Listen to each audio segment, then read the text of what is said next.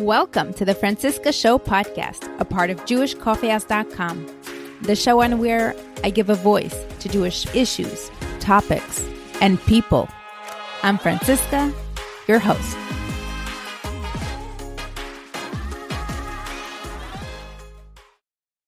Welcome back to the show. Thank you so much for coming back, listening. I'd like to add a disclaimer for today's episode. It will be a no more silence episode, which means that trigger warnings slash abuse and other topics that can be triggering will be brought up. So please be advised and feel free to listen to the intro and outro though if you'd like.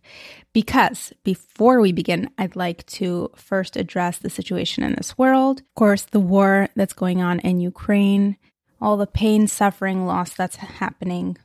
My parents are in Russia right now, and it's difficult to think about the situation there for everyone, for the Jews, Ukraine, everyone involved.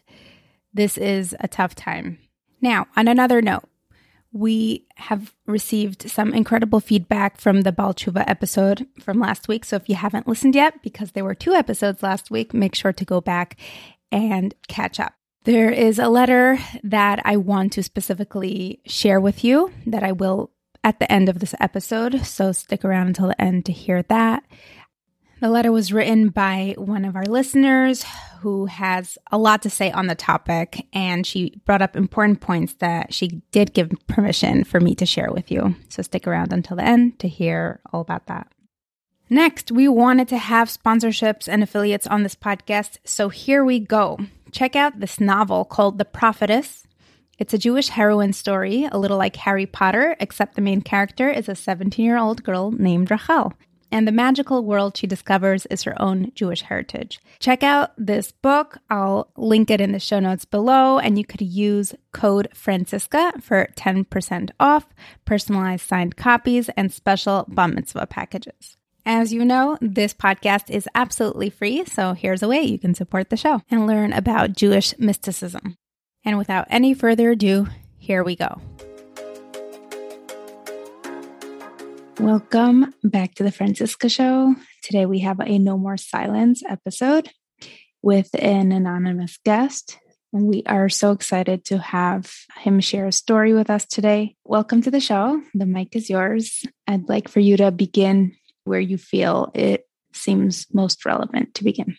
I grew up in New York. My family Islamabad and pretty normal childhood until I was about 12 years old. My parents are very old school, they're professional. We both have pretty good jobs, but we never have like the environment of some people they have parents that make them feel like they could tell them anything.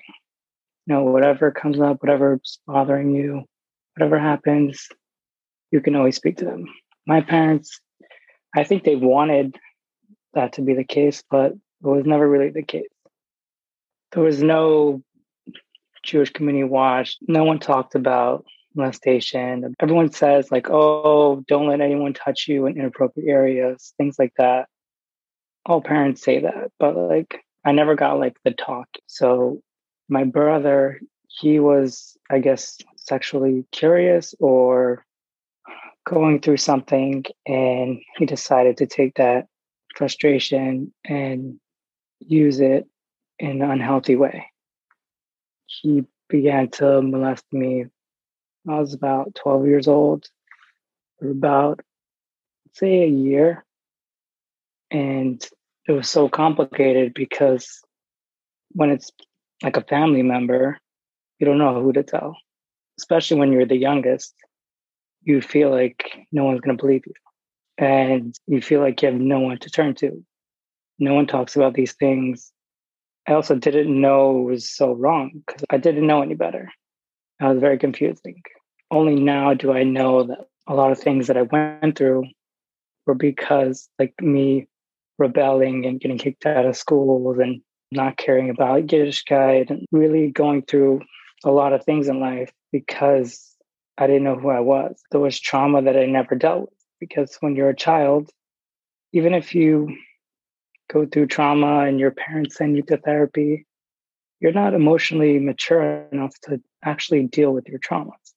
When you're adult, you learn more about mental health, more about how traumas could affect you, affect your relationships. But when you're 12, 13, 14, even to like you're 18 years old, you don't know how to do the trauma work. You don't know how to talk. When did you decide to tell somebody and who was the first person you shared this with? Oh, I didn't tell anyone probably until I was like 20. So you kept this inside as your big secret all by yourself all these years.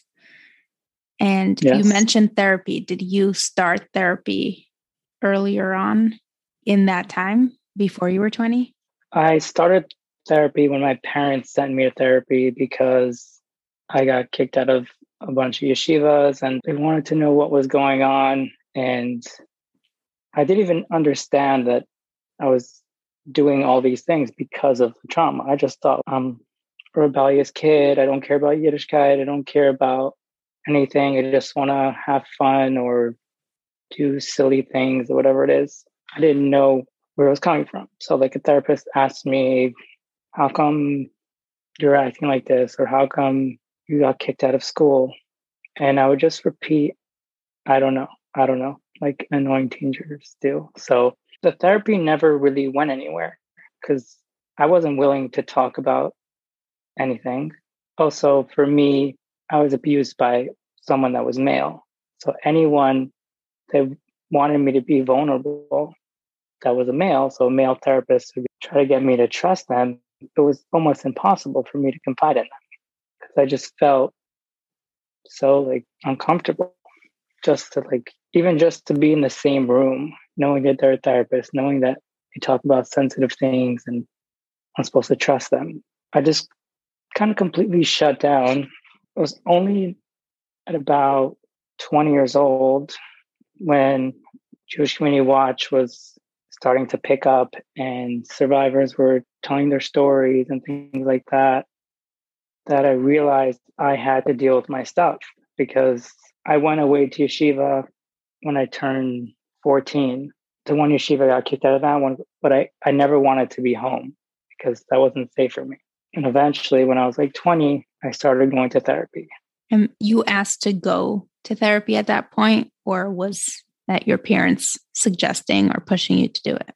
I knew someone that was involved with uh, Jewish Community Watch, and he was a family friend. And I was speaking to him, and then I, I also went to a JCW event and I heard people talking and it was like triggering, but also I felt like finally there's some someone's talking, like survivors have a voice to actually be heard and people are not pushing them away.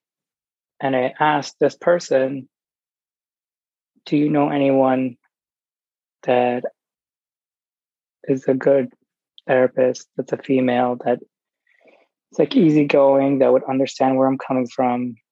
And he actually connected me to a therapist. And that was the first time I actually addressed what happened. Even then, it was still, I couldn't even tell the therapist. The therapist knew why I was there. They, she didn't know that, like, the details, whatever it was, but she knew it was about sexual abuse molestation. She knew the story, she knew about it, but she wanted me to tell her, and I couldn't. I literally, the words couldn't come, come out of my mouth, even just to say I was sexually abused. I couldn't say it. And why do you think that is?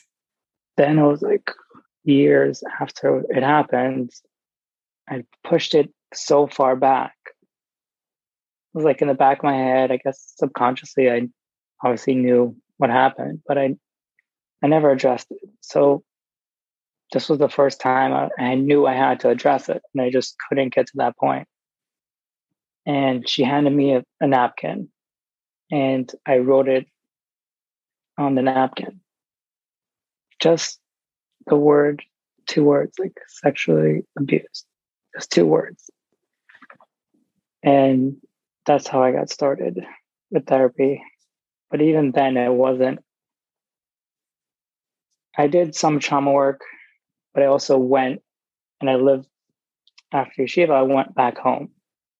So I was back in the same environment situation. Yeah. And my parents still have no clue. And I went back and I lived in my parents' house in the same room as my abuser until the day I got married. You said the abuse happened from about 12 to 13 years yeah. old. And I'm assuming you've never talked to him about it at that point. I, he tried to bring it up, but I didn't want to talk about it. I wanted to make like nothing happened. I really I didn't know how to talk about it. I didn't know how to emotionally how to react, how to feel, how to it just felt horrible. It felt like it felt like the most confusing thing in the world. He actually like asked, he's like, Oh, my therapist mentioned like maybe it's a good idea for both of us to sit down with a therapist. And I was like, no, no, that's never happening. I have no interest. It made me feel even more uncomfortable. He would ask me, like, did you speak to anybody about it? Like a therapist? Like maybe you can get someone to talk to about it. And I just, I didn't want to discuss it with him. Like I felt like he betrayed my trust, which he did, obviously. And I didn't want anything from him. I didn't want his help. I didn't want his advice. Like I just didn't, I didn't want to face it. How old were you? That was like maybe 16 or 17. Like if I would come home for winter break or something like that, and we were walking somewhere, he'd be like, Oh, did you speak to a therapist? You this, you that. Maybe it was his guilt and whatever the reason was. I just didn't want to, I didn't want to talk to him about it. It was too messed up. It's also not something you could talk about while you're walking down the street. It's also not something that just comes up organically. It's very uncomfortable to talk about, especially with the person that did it to me. Most people do not end up addressing it with their abusers. I don't know what most people do. I just know most people don't go to court and try to get justice. They they try to focus on themselves and healing themselves. And the abuser sort of stays out of the picture as long as possible. Not always, though. You had no choice. It was a family member. Yeah. Also, it's people that go to court, you're going to press charges, a lot of times it's your word versus the abuser's word. And you're like put in a courtroom and people are looking at you and you already feel so horrible because of what happened and then you have all this attention on you. And as a survivor, you think that it's your fault. Sometimes you think maybe I shouldn't have let the person do that, even though it's not your fault. You think that there's a tiny chance that it's your fault, or you blame yourself, or like even my nieces and nephews, when they were little, they would cry. And in my head, I don't know, they're like seven, eight months, a year, whatever it is, like they wake up the other night, and I'm babysitting them and they were crying. In my head, I'm just thinking if my sister in law or brother walk in, like I would, have, I would tell them it's not my fault, not my fault. That would be the first instinct because we blame ourselves for things that are not our fault because that person kind of took away a piece of us. Like we think that maybe we're the ones that are in the wrong. It's ridiculous.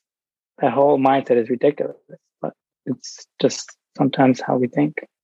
Are you comfortable sharing some more details about the abuse, or would you prefer moving on to the next chapter? Sure. I don't really know what you mean by details. Okay, so then let's move on. I'm curious if you ever brought this up to your parents now that you're an adult. Have you ever told them who this was done by? No. Well, now I'm older. I'm married, thank God. And I feel like now telling my parents, it might help me or might not. But if they don't like take it the way I want them to, as in like if I tell them what happened and they sympathize with my brother, then it's I don't get the validation I need.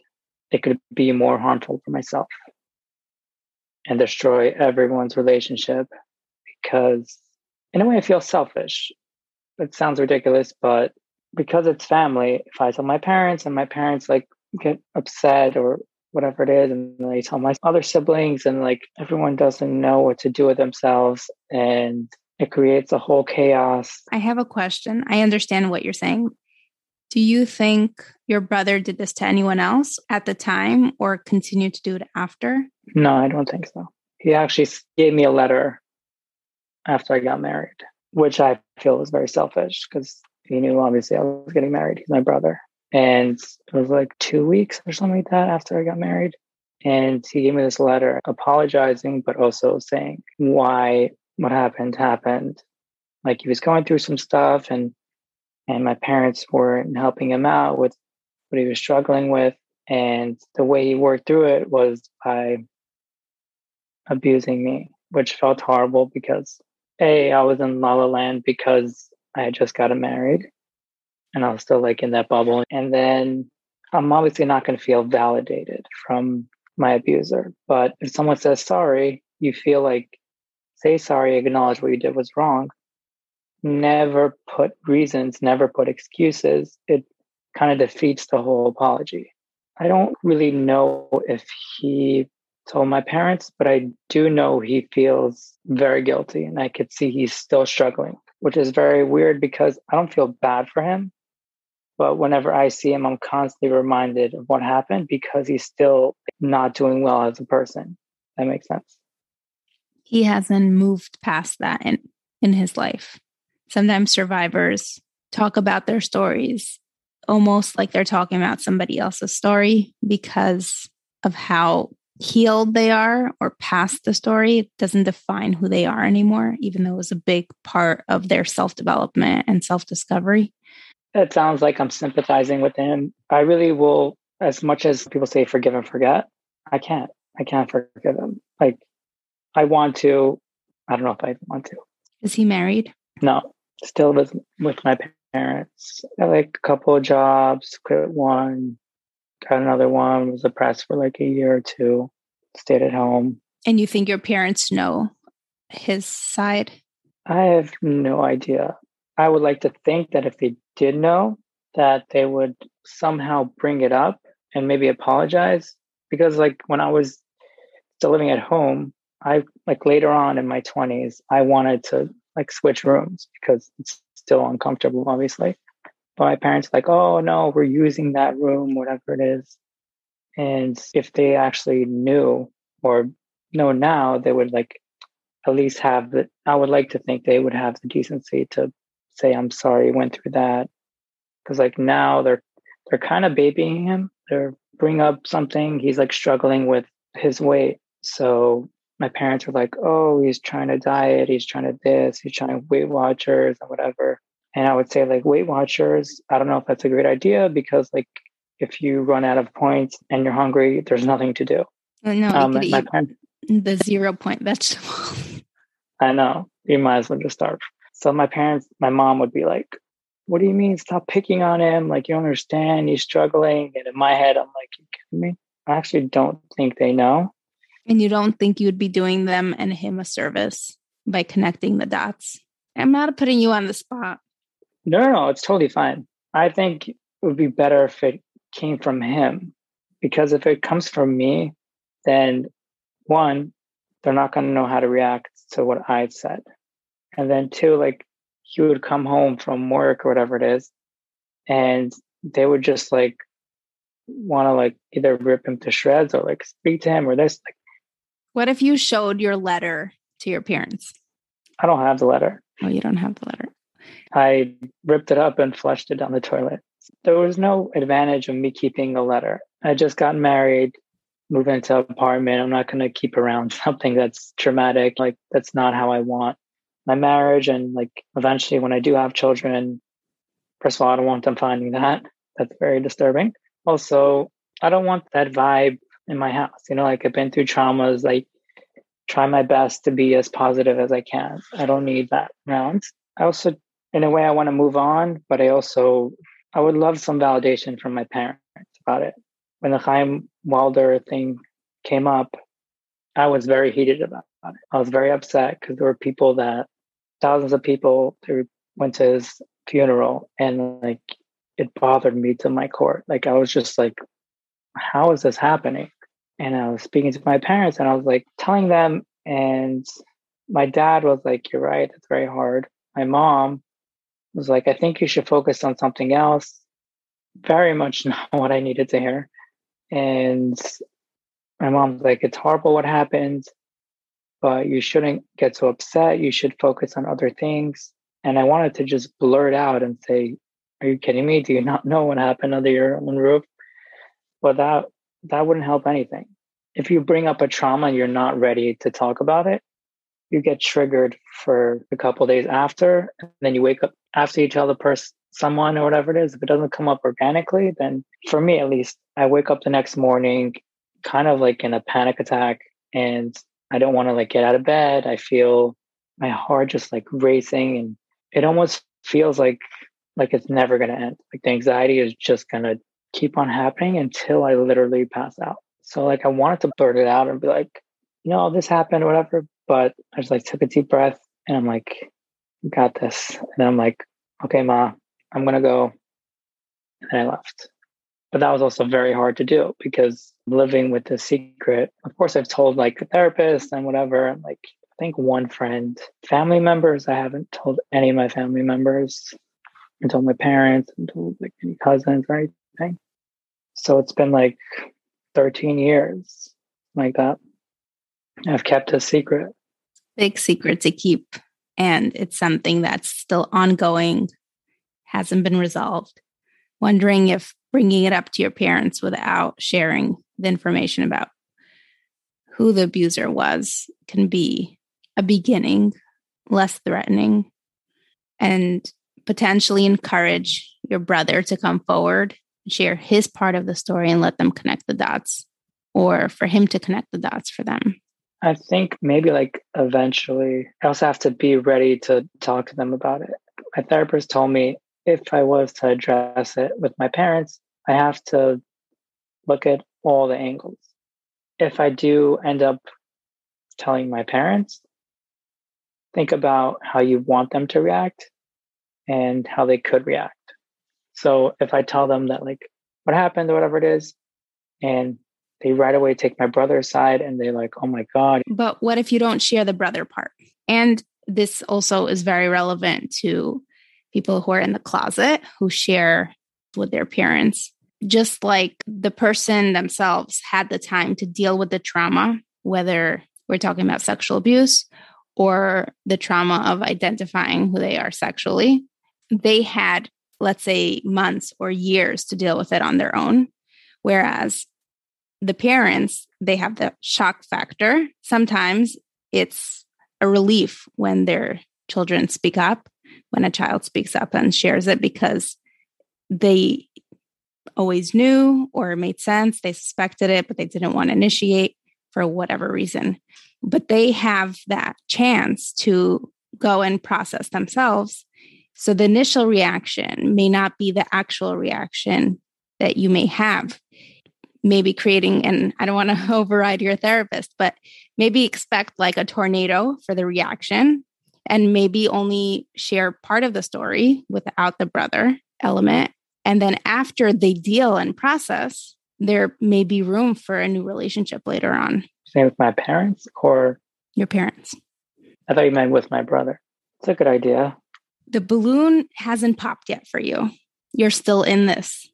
Most of the time when I'm interviewing the guest here, it's all in the past. And for now, the abuse is still in the past. But the trauma and the secrets, the balloon of that heavy, and the balloon is wrong because the balloon is light and what you're carrying is super heavy. And this is your your family. This is, you know, you're young and you have a whole life ahead of you and you just got married it doesn't have to keep growing with that heavy weight. That's very true. Actually, a, a therapist that I worked with a while ago, he convinced me to tell my parents. He didn't convince me totally, but he said, he said, happen. just think about it. Yeah, obviously. We actually stopped working together because of COVID.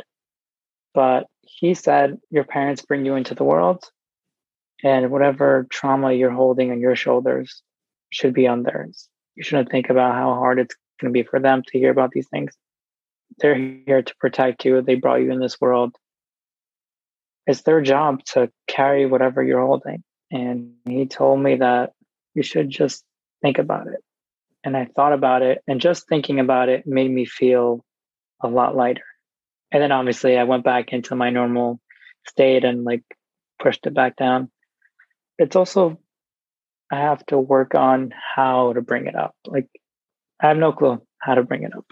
Well, you're still seeing a therapist. This can be an excellent way to plan a meet or maybe have a safe conversation planned with a therapist or invite them to a conversation that sets a serious tone and there's some sort of introduction or anticipation of something serious. So it's not sprung upon them. But I think it would be helpful to go in expecting the worst in terms of their reaction, understanding that their initial reaction is not what's the most important thing here. True. And my parents are very like that. Like my mom would react about something and then later she'll text me like, oh, I shouldn't have reacted like that. What I really meant to say was dot, dot, dot. So I could see that happening. And if there is, you know, a third party involved, like a therapist or somebody else who is sort of removed from the situation, could be there to provide that safe space where they can react as they need to. One day we'll have parents on the show, parent of a survivor, to talk about what their hell looked like because it doesn't always begin when they find out. They had to deal with you being kicked out of yeshivas. They have to deal with your brother. If they're in the denial, it doesn't necessarily mean that they haven't been through their hell. I'd like to move on to your marriage and your relationship with your wife and how you feel that's potentially is a massive transition for you in your life because your home that you grew up in was never a safe space for you. And now you're in a position where you're creating a home and it is a safe space, I hope. Can you talk about that contrast and where you are at?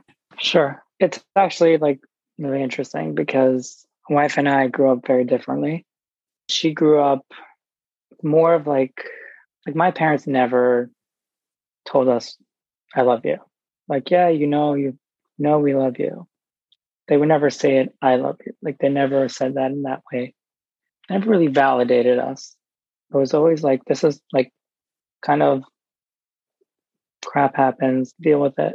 But my wife's family is more lovey dovey and always giving hugs. And I didn't know how to even react to it because, first of all, I never thought that I would find love. I never thought, as a survivor, I never thought I deserved it, honestly. In the beginning, I thought, oh my God, my wife's so amazing. Well, I still think that, thank God. But I thought, how did I get married? Like, I went through so much. Like, do I deserve someone so amazing?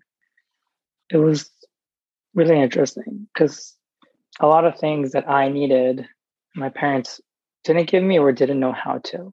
Like, let's say if my parents realized how much their child needed a hug, it would have created more of an environment that I'd be able to talk to them, be able to say what's wrong, be able to communicate. And one of the things I worked on a lot was communication. Me and my wife have amazing communication. We talk about everything, literally. When I got married, because I went through sexual abuse, intimacy was like very hard for me because the only intimacy that I had was unhealthy, was from abuse.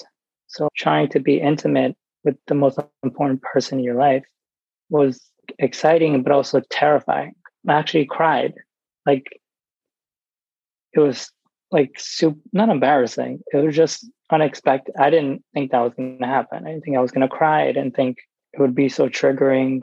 And then I realized how much work I had to do. I had to really speak to a therapist. I had to create an environment with my wife that I know that I'm safe. I know that I don't have to rush anything if I'm not feeling safe, I'm not feeling comfortable, the ball is in my court. Intimacy is something beautiful. And whenever both parties are comfortable and feel a connection that's healthy, then it's beautiful. I never thought I would have that ever. I thought I was a broken person, literally. But somehow I met my wife, and the most terrifying thing for me was that I would never find someone to marry and like they would never accept me because of what I went through. And now I'm married for three years and I feel blessed every day. Did you share your story with her before you got married? Yeah. When you share your story with someone that you trust, you also realize that you trust them and also you kind of give them a part of yourself. And when they don't judge you and you find out that like it happened to so many people, it felt triggering, but also very validating because my wife became my family and I couldn't tell what happened to my family. But I was able to express it to my wife, and she loves me no matter what. No, that's very beautiful and appreciate your honesty and the rawness of this conversation. I think it's very valuable to hear. We recently had on the podcast Dvora Enton, who spoke about how survivors of sexual abuse don't want to talk about it because they will get that scarlet A on their shidduch resume or something. So what that brings up is not wanting to share any part of that until the ring is on the finger, which doesn't allow for this open communication and bonding before the marriage. And I think it's it's a prerequisite for a spouse, potential spouse, to know about such an integral part of the story, especially when they're still in it in a big way. Oh, 100%. Actually, what I left out was I told my wife that I was sexually abused, but I didn't say who did it to me. See, that's what you could do to your parents too. Yeah. Your your wife doesn't know now or before you got married? When we got married, well, she knew before I got married. She didn't know who actually abused me. I might have told her family. I didn't say like I didn't go too far into it. And then when my brother gave me the letter, I completely broke down. She's like, "What happened?" I'm just like, I couldn't say anything. I just handed her the letter. She read it, and she was just like blown away. And then I just started crying like a like a baby, and we just talked about it, and it helped me grow stronger. It helped my relationship grow, my marriage get stronger even though it wasn't like the most exciting thing happened right after, like two weeks after. But it helped us grow stronger. And she's like, I think you should read it and then either light it on fire or rip it up and flush it down the toilet. Just put the ball in your court. Like you have this letter, you read it, and now it doesn't need to be around anymore. Just put it somewhere where no one can find it. So that's how she found out. Talk to me about the financial stress and strain of therapy. I know you've mentioned to me off record. Okay, well, therapy obviously is very expensive. There are clinics that are okay, but usually really good therapists go private or they don't take your insurance. And it's usually around $200 a session. So, like, newly married and having to like dish that out is really hard, especially because you don't know you're spending. Like you're two kind of not strangers, but you don't know each other's spending habits and stuff, and you're still figuring things out. I did end up getting insurance and then had therapy for a little bit, and then COVID happened, and then I like one therapist, and then it didn't work out, and then another therapist, and then that therapist. Because it was COVID, I couldn't see that she was pregnant because it was over Zoom. And then she's like, "Oh, by the way, having a baby soon. I'm like, um, congratulations. But also like, what the heck? And another therapist after that. And then she left the clinic. And then like, so in order to get a therapist that actually will be there for you, obviously like people move on, people grow, like things like that. But when you're dealing with trauma, you want to feel like you have some stability. You have someone that's, you're not going to have to restart every time the new therapist do like a intake and then you get triggered and then six months later you got to do it again it was just very hard and then now i started with a great therapist but I had to pay out of pocket, which is very hard. But thank God I got ASAP now, which helped me. It's an organization that helps people more financially with therapy and therapists that are ASAP approved. You can go to them and you pay like a little bit and they subsidize. Yeah. They pay, I think, like most of it, which is very helpful. But you also have to apply and tell them like what happened. It's very hard. But people are also scared to go to therapy because, well, therapy is scary. And also, if you have to pay for it out of pocket and you're ready hesitant because of how hard it could be, then it's easy to push it off. Then it messes with your relationships and can mess with your marriage. You could have resentment towards people, or you could deal with it in a healthy way. Find a therapist. Sometimes it's cheaper to work through your stuff now than later on when you messed up certain relationships. Talking about you can't afford not to go to therapy. Oh, 100%. My wife told me, she's like, one time I was upset and everything. After I got married, I didn't have insurance right away because I know I was like in between jobs and then like a job I used to have before I got married had had insurance. But in order to keep that insurance, I had to pay eight hundred dollars a month because I wasn't with that job anymore. So then COBRA. Yeah, oh God. Like, yeah, it's only eight hundred dollars. Like, oh really? And then eventually my wife's like, you gotta go to therapy. Like, just go. Like figure out insurance, whatever it is, find a therapy. Like you need this for you. She saw me struggling. She saw that like how much it can help me. Like I have other outlets. I love going to the gym, hanging out with friends. I love taking care of myself, but you could only do so much. You need a little help. There's any message that you could share for yourself or for anyone listening, what would it be? That you're not alone.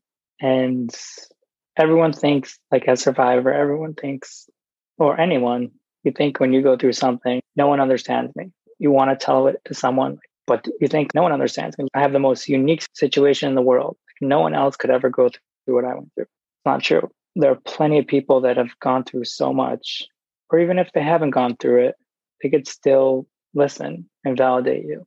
Sometimes someone that you think is going to validate you isn't as validating as someone that you don't think is going to validate you. You'll be very surprised. If you have a good good friend or good group of friends, you trust good people, trust your gut. Always trust your gut in any relationship. When I met my wife, I didn't know I was going to marry her, but I knew I didn't want this feeling to go away and never wanted the, the dates to end. I just, I wanted the date to last forever. And I knew that in my gut. Also, that just because you're a survivor doesn't mean you don't deserve to be happy. Doesn't mean that you don't deserve amazing things and to be loved and to have a good job. You deserve everything in the world. You're not broken. You're not a victim. You're a survivor. That's so beautiful. Thank you so much for sharing your story today with us. And I hope there's a second chapter to it. And maybe you'll update us on it when you're on the other side, if you're on the other side. And I'm referring to popping the balloon. Oh, I, I understand. I think there will be another chapter, but I also have to do it my own way. Not my own way. I have to do it at my pace. In your own terms. But it gave me a lot to think about. And I'm counting down until therapy so I could discuss it. That's wonderful. Thank you so much. Mm. Take care of yourself. Thanks so much for listening until the end. As promised, I will be reading to you from one of our listeners today with her permission. I really enjoy your real approach to talking about issues and topics in Judaism, especially given how watered down and censored so much of the conversations tend to be. I'm not one who ever sends feedback to anyone, too busy, but I did want to follow up about your Baal Teshuva podcast because it hit a nerve. Gvura seems like a lovely person and definitely has her own unique journey as we all. But I felt like the podcast missed the opportunity to talk about some of the issues that are really at the heart of Baal Teshuva pain. Gvura seemed so certain in her approach to halacha and Judaism, so adept at using the perfect accent for Jewish terms, clearly a graceful and successful person at what she does. But as a Baal Teshuva for 10 years in living a modern yeshivish lifestyle in Israel, I can say this on behalf of myself and many friends I went to Baal Teshuva seminary with and have known over the years. It's so much more complicated than just worrying your kids won't get into the right yeshiva. Some of the issues that are often discussed amongst Baal Teshuvas 10 plus years in, mostly in whispers due to shame, include reaching a place where you suddenly feel oppressed by your role as a woman, questioning your choice of hashkafa that you were told was the only valid approach now that you have kids in school or are settled in a community. Realizing that you behaved completely inappropriately in your efforts to enlighten those in your life, often ostracizing them. Feeling weird about having changed your name to a Jewish name, which you were told was your true name. Hearing people say, Hashem Yishmor, when you tell them your siblings are intermarried having people put you on a pedestal as someone that's so inspiring for being BT when you are barely holding it together. Coming to the conclusion that kiruv is predatory and preys on emotionally vulnerable people, even if this is not the intent. I hear this one from tons of friends. Putting your family relationships with jeopardy when those are the only people you really have in life. It's made to seem the first few years in kiruv experiences that your new community will be there for you no matter what. That is not true. Being an outsider in the community that you sacrifice so much to join and being looked down upon. Not being given proper advice about things like birth control and getting unhealthy situations that are way above your head with no support. Hearing messages about kiruv like, if you take care of Hashem's children, he'll take care of yours. This message is so inappropriate on so many levels. Being encouraged that kiruv is the most noble pursuit and told that there is a spiritual holocaust and you have to save the Jewish people. This is so incredibly unhealthy for 99% of BTs who have to focus all their energy on just adjusting themselves and raising a healthy family, which is no small feat. Having to worry about the social stigma of relatively small things like listening to non Jewish music when you have changed your life more than most people could imagine not having proper models for a healthy religious home life. Easier said than done. kiruv professionals, rightly so, often struggle to maintain boundaries and prioritize their personal and family lives when they are so constantly involved in giving back and supporting others. The complaint that BTs are left hanging after the kiruv professionals, quote unquote, get them through the door to yeshiva or seminary or just more committed lifestyle, I think is missing the point. Because it's true that one person can only do so much, and be there for so many people at once. I think the issue is actually much larger. The model of getting as many people through the door and exposing as many people to Orthodox Judaism as possible when someone becomes newly BT in many ways, they check their free will at the door. It's simply so incredibly overwhelming to completely change your worldview. You are in such a vulnerable position that you literally don't know from down, even if you think you do at the time. If a kiruv professional is going to be the catalyst for someone changing their entire life, they and our community at large needs to take responsibility. Oftentimes, if you say to one of your early kiruv people, why did you recommend this? They skirt responsibility. Look, ultimately, it was your decision. True, it was their decision, but they lack the tools and perspective to make that decision fully. I could give you a million examples of such decisions, encouraging a 30 year old BT to stay in yeshiva for five years instead of pursuing a career. Not recommending birth control to a new couple that met only four months ago and both came from divorced homes and have complicated intimate pasts. Telling a BT they can't go to their sister's intermarriage wedding.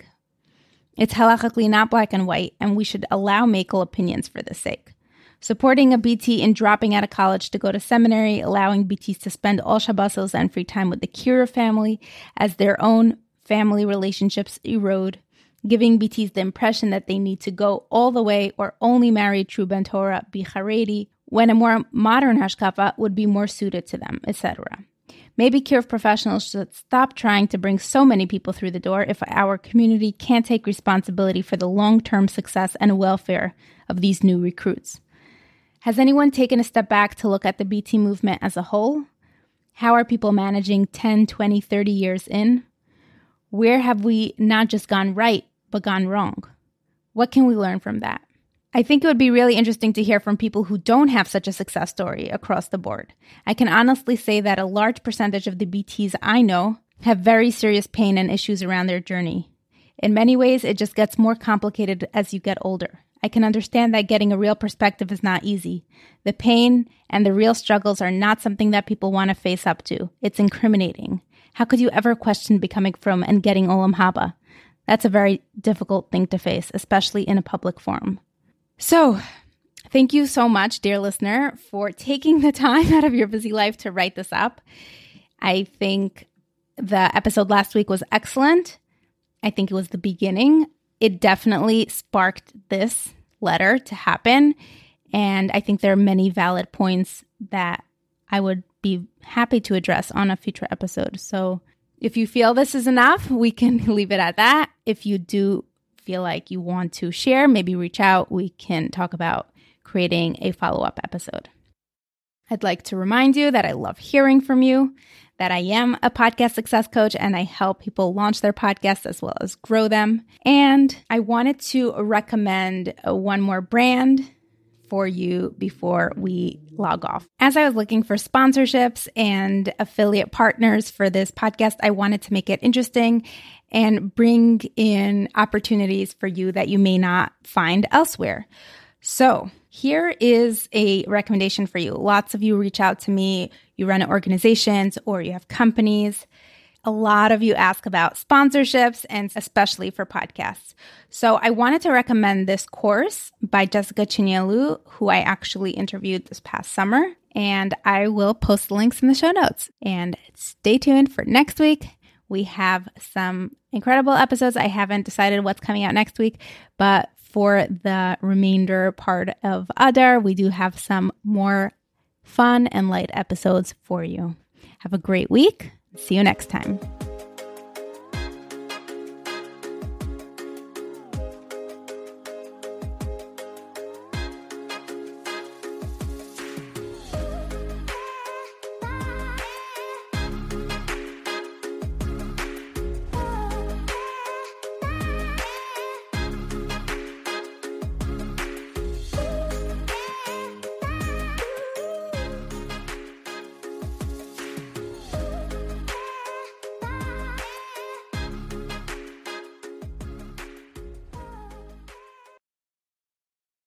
Have you heard about the 2018 study that showed half of prenatal vitamins tested had unacceptable levels of heavy metals? No? Well, now you have. I'm Kat, mother of three and founder of Ritual, the company making traceability the new standard in the supplement industry. I remember staring at my prenatal vitamins and finding all these things I was trying to avoid high amounts of heavy metals, synthetic colorants, and unnecessary ingredients. So, at four months pregnant, I quit my job and started Ritual because I believe that all women deserve to know what they're putting in their bodies and why. I'm so proud of our prenatal vitamin. The ingredients are 100% traceable, it's third party tested for microbes and heavy metals, and recently received the Purity Award from the Clean Label Project. You see, we trace like a mother because, let's be honest, no one cares quite like a mother. But don't just take my word for it. Trace for yourself with 25% off at ritual.com slash podcast.